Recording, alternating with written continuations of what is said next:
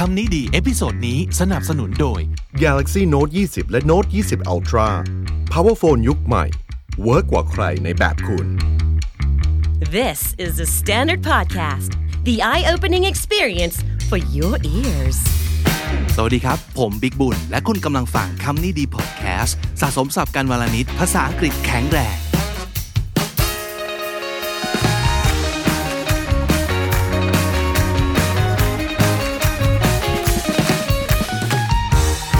ผู้ฟังครับวันนี้ผมอยากจะเล่าเรื่องของ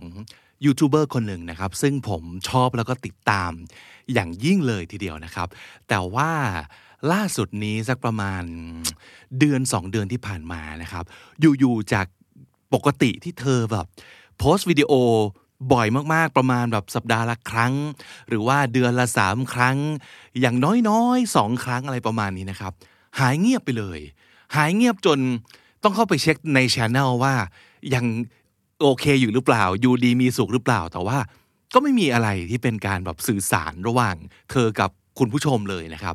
ก็แอบเป็นห่วงนิดนึงว่าเฮ้ยเกิดอะไรขึ้นหรือเปล่า อยู่ๆก็หายไปไม่บอกไม่กล่าวนะครับ แล้วก็ล่าสุดนี้เธอก็กลับมาแล้วก็โพสต์แบบยาวเหยียดเลยว่า มันเกิดอะไรขึ้นยังโอเคอยู่นะ ไม่มีปัญหาอะไรแต่ว่า หมายถึงไม่มีปัญหาในเรื่องการงาน แต่ว่าจะมีปัญหาแบบส่วนตัวนิดหน่อย แล้วเธอก็พิมพ์เล่าแบบยาวมากนะครับ อ่านแล้วก็รู้สึกสะท้อนใจนิดหนึ่งแล้วก็รู้สึกเชื่อมโยงนิดนิดนึงเหมือนกันนะว่าพอจะเข้าใจเราอาจจะไม่ได้เคยอยู่ในสถานการณ์แบบเนี้ยแต่เราพอจะเข้าใจว่าเกิดอะไรขึ้น เพราะว่าเธอพิมพ์เล่าเอาไว้แบบละเอียดแล้วก็เป็นการเรียบเรียงที่ดีมาก มีความรู้สึกว่าในช่วงที่หายไปเนี่ยคงกลับไปทำงานกับกับตัวเองเยอะทีเดียวนะครับ แล้วมันก็เป็นบทเรียนอันหนึ่งซึ่งทำให้เราเห็นว่าทำไมคนเก่งๆ ที่เราเห็นว่าเขาประสบความสำเร็จมาก ๆ เนี่ยเขาถึงรู้สึกเฟลได้ ในเวลาที่เรารู้สึกชื่นชมเขาเหลือเกิน รู้สึกว่าเขาแบบ successful มากเหลือเกิน แต่ข้างในเขารู้สึกเฟลทำไมเขารู้สึกเฟลนะครับ บทความที่เขาเขียนออกมา มันไม่เชิงเป็นบทความนะ แต่ว่าเหมือนกับเป็นเขียนเป็นบล็อกโพสต์ยาวๆ เนี่ย มันมีอยู่คำหนึ่งคือคำว่า growing sense of failure growing sense of failure growing ก็คือที่มันแบบเกิดขึ้น ทีละเล็กทีละน้อย ค่อยๆ เพิ่มขึ้นเนี่ยนะครับ sense of failure ก็คือความรู้สึกล้มเหลวนะครับ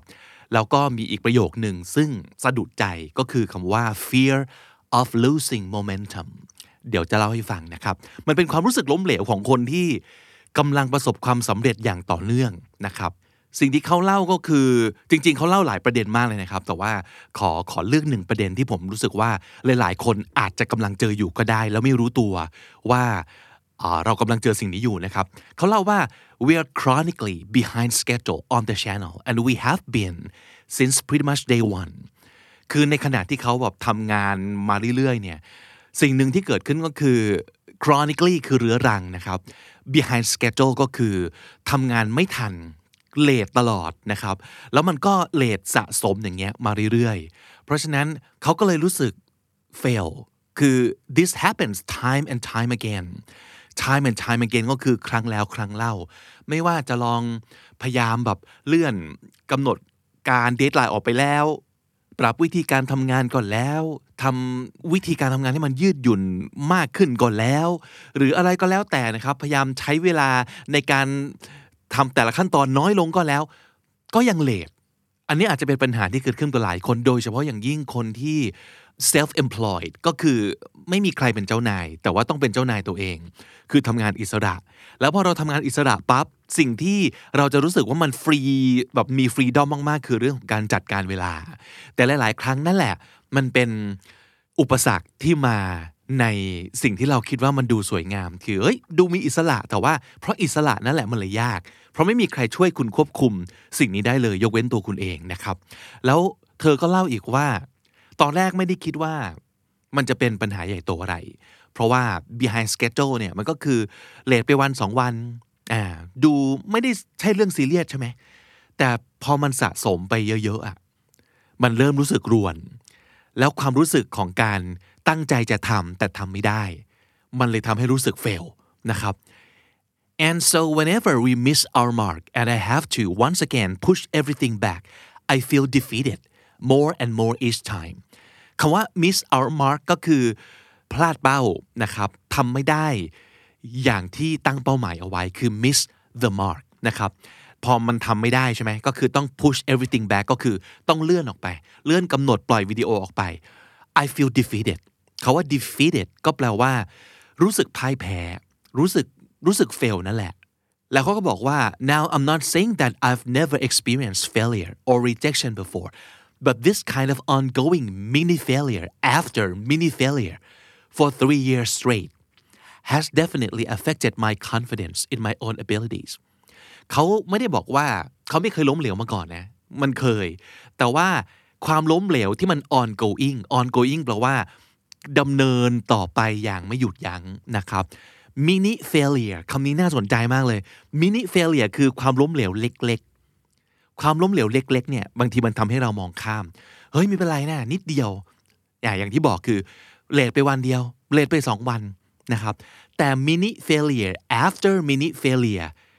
สามปีติดกัน มันสะสม แล้วมันก็รู้สึกแบบแย่ลงเรื่อยๆ รู้สึกสงสัยในความสามารถของตัวเอง บ่อนทำลายความมั่นใจในตัวเองลงไปทีละนิดละนิดนะครับ and each subsequent stumble has made me more unsteady and finally this year I fell flat on my face คาว่า stumble แปลว่า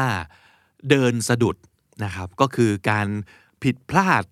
ตุปัดตุเป๋ไปเรื่อย คือไม่ได้เดินเฟิร์มๆ ตรงๆ นะครับ stumble คือสะดุดไปเรื่อย ก็เลยทำให้เขารู้สึก unsteady รู้สึกไม่มั่นคงนะครับ และในที่สุดก็คือ fell flat on my face fell flat on my face เนี่ยนึกภาพคนที่แบบ ล้มลงไปข้างหน้าแบบ ปั้งแล้วหน้าฟาดพื้นอย่างแรง นั่นคือ fell flat on someone's face นะครับ มันแปลว่า ล้มเหลวอย่างสิ้นเชิง นั่นเอง Now, part of the reason that this has been allowed to continue, in a sense, is because for a long time we were sort of failing upwards as our workflow remained an untamed mess. เขาบอกว่าแต่เหตุผลที่ไอ้สามปีเนี่ย มันยัง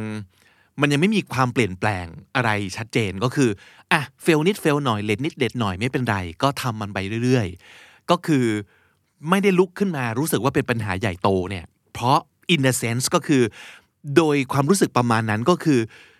เราล้มเหลวแบบ failing upward เคยได้ยินคาว่า fail forward ใช่ไหมครับ คือการล้มเนี่ยมันมีล้มหลายอย่างเนาะสมมติล้ม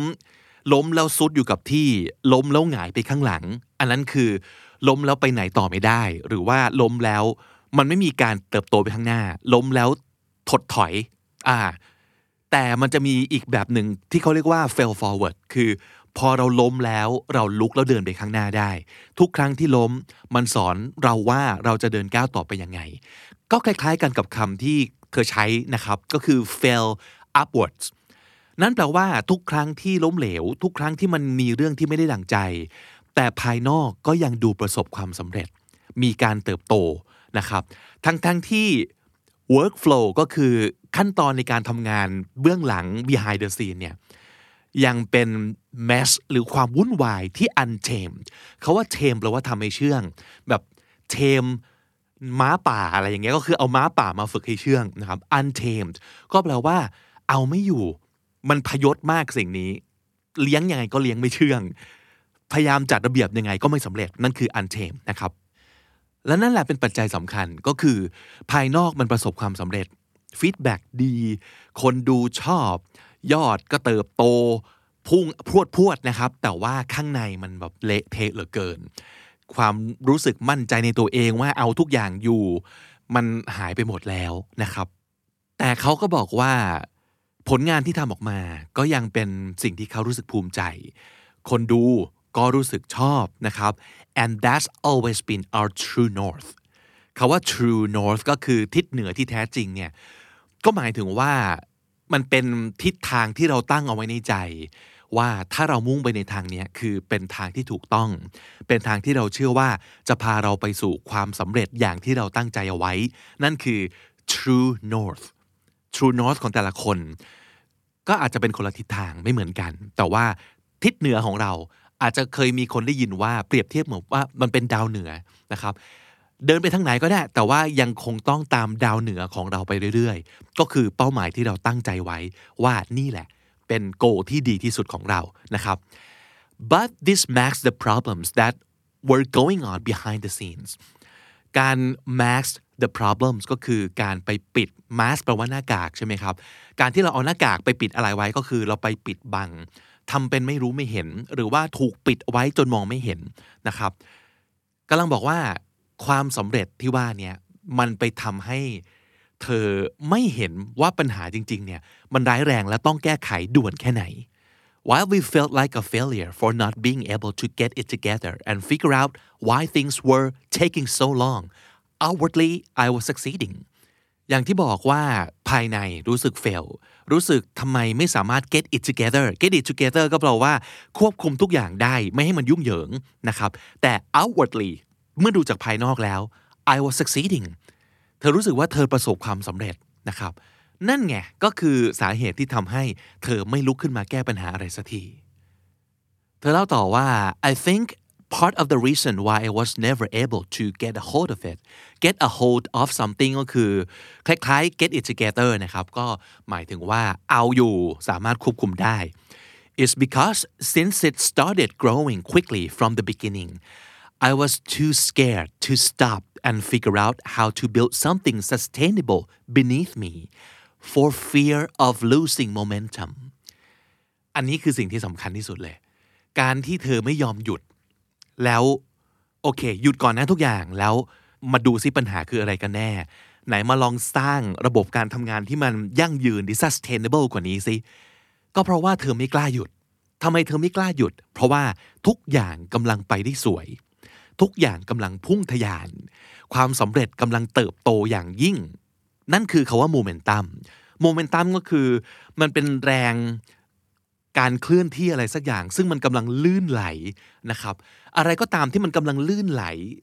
ถ้าเกิดมันเป็นสิ่งที่ดี เช่น ความสำเร็จหรืออะไรก็ตามที เราย่อมไม่อยากหยุด เพราะเราไม่รู้เลยว่าถ้าหยุดปั๊บเนี่ยมันจะกลับมาวิ่งฉิวเหมือนเดิมหรือเปล่า นั่นคือ fear of losing momentum กลัวว่าความสำเร็จนี้จะสะดุด ก็เลยไม่กล้าหยุดทั้งสิ้น ก็จะต้องแบบ ตุปัดตุเป๋ต่อไป พยายามแบบ behind the scene คือเละเทะมาก แต่ทำยังไงก็ได้ ให้ผลงานออกมาดีที่สุด ซึ่งผลงานก็ยังดี คุณผู้ชมก็ยังชอบ แต่ข้างในเละหมดแล้ว ทั้งเรื่องของระบบ ทั้งเรื่องของจิตใจ ทั้งเรื่องของความรู้สึกของตัวเองนะครับ แต่ที่สำคัญที่สุด เธอทิ้งท้ายเอาไว้ว่า I've been so ashamed of myself I'm ashamed to talk to you all about it ความรู้สึกมันจะยิ่งแย่ ถ้าเราได้แต่เก็บกักมันไว้ข้างใน แล้วไม่ได้พูดออกมาเลย เพราะไม่รู้ว่าหนึ่งอาจจะไม่รู้ว่าจะพูดกับใครสองเราอาย เราอับอายในความไร้สามารถในการที่จะควบคุมทุกอย่างให้มันเป็นอย่างที่มันควรจะเป็น เราอับอายที่จะให้คนเห็นว่า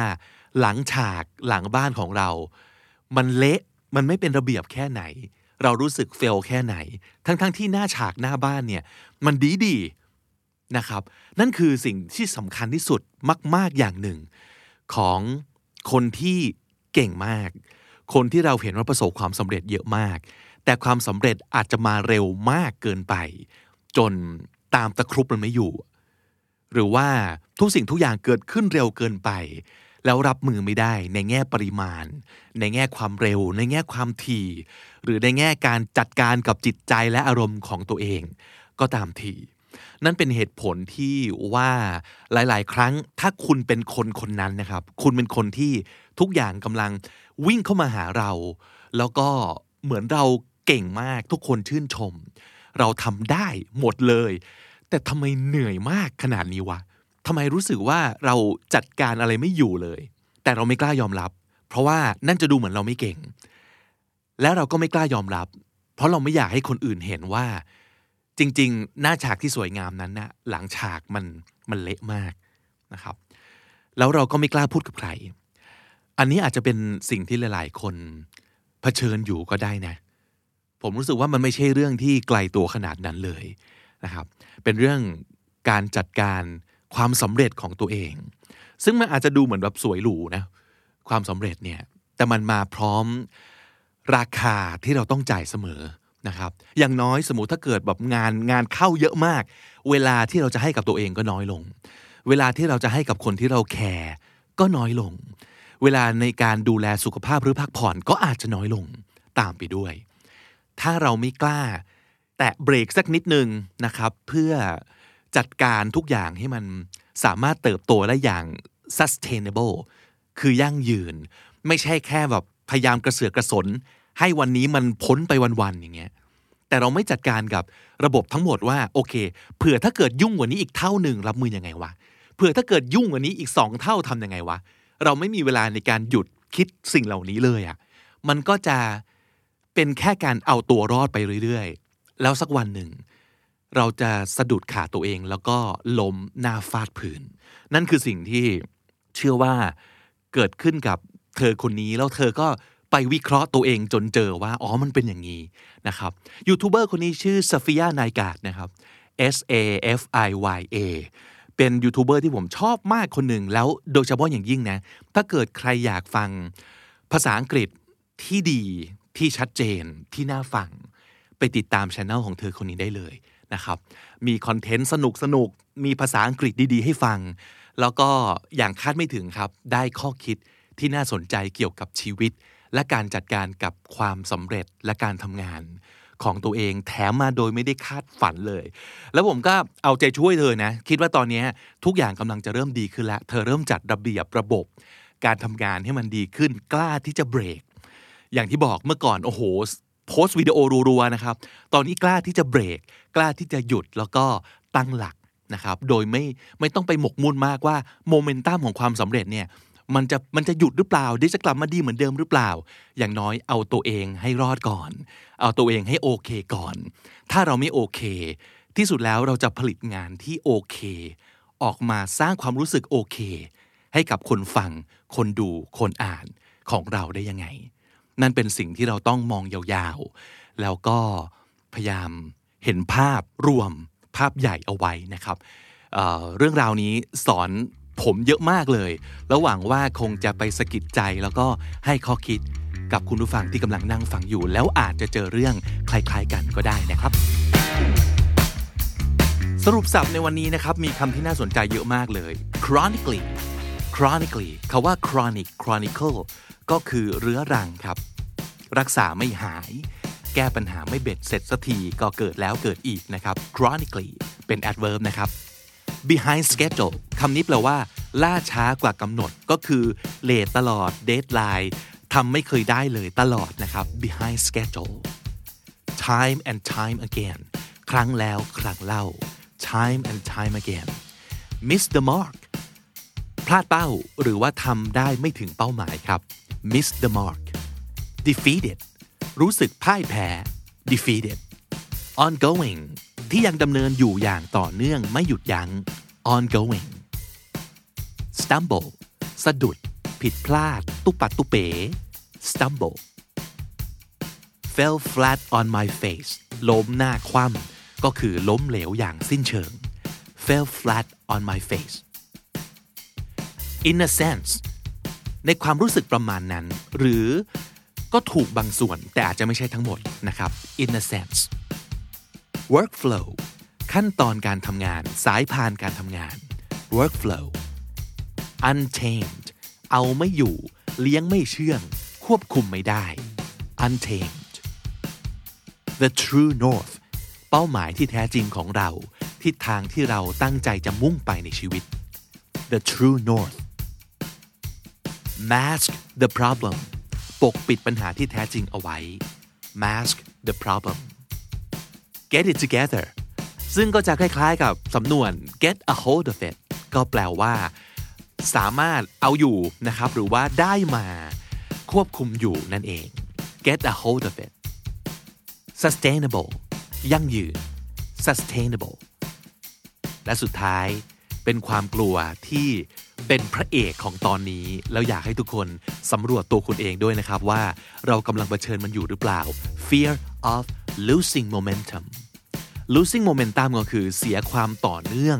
ที่กำลังพาเราไปสู่ความสำเร็จก็คืออะไรก็ตามที่มันกำลังพุ่งฉิวไปข้างหน้านะครับ นั่นคือ momentum ครับ losing momentum ก็คือเสียจังหวะหรือว่าเสียความพุ่งทะยานอันนี้ไปนะครับ fear of losing momentum และถ้าติดตามฟังคำนี้ดีพอดแคสต์มาตั้งแต่ episode แรก มาถึงวันนี้คุณจะได้สะสมศัพท์ไปแล้วทั้งหมดรวม 4,224 คำและสำนวนครับ นะครับ อย่างน้อย ถ้าเจอปัญหานี้อยู่ กล้าที่จะหยุดพักแป๊บหนึ่ง เพื่อจัดระบบเพื่อทำความเข้าใจตัวเอง หรือเพื่อสื่อสารพูดคุยแชร์มันออกมา ให้กับใครสักคนที่คุณไว้ใจ ปัญหาก็อาจจะเบาบางลง เป็นกำลังใจช่วยทุกๆ คนนะครับ และนั่นก็คือคำนี้ดีประจำวันนี้นะครับ ฝากติดตามฟังรายการของเราได้ ทาง YouTube Spotify และทุกที่ที่คุณฟังพอดแคสต์ผมบิ๊กบุญวันนี้ไปก่อนนะครับ อย่าลืมเข้ามาสะสมศัพท์กันทุกวันวันละนิด ภาษาอังกฤษจะได้แข็งแรง สวัสดีครับ The Standard Podcast, eye opening for your ears.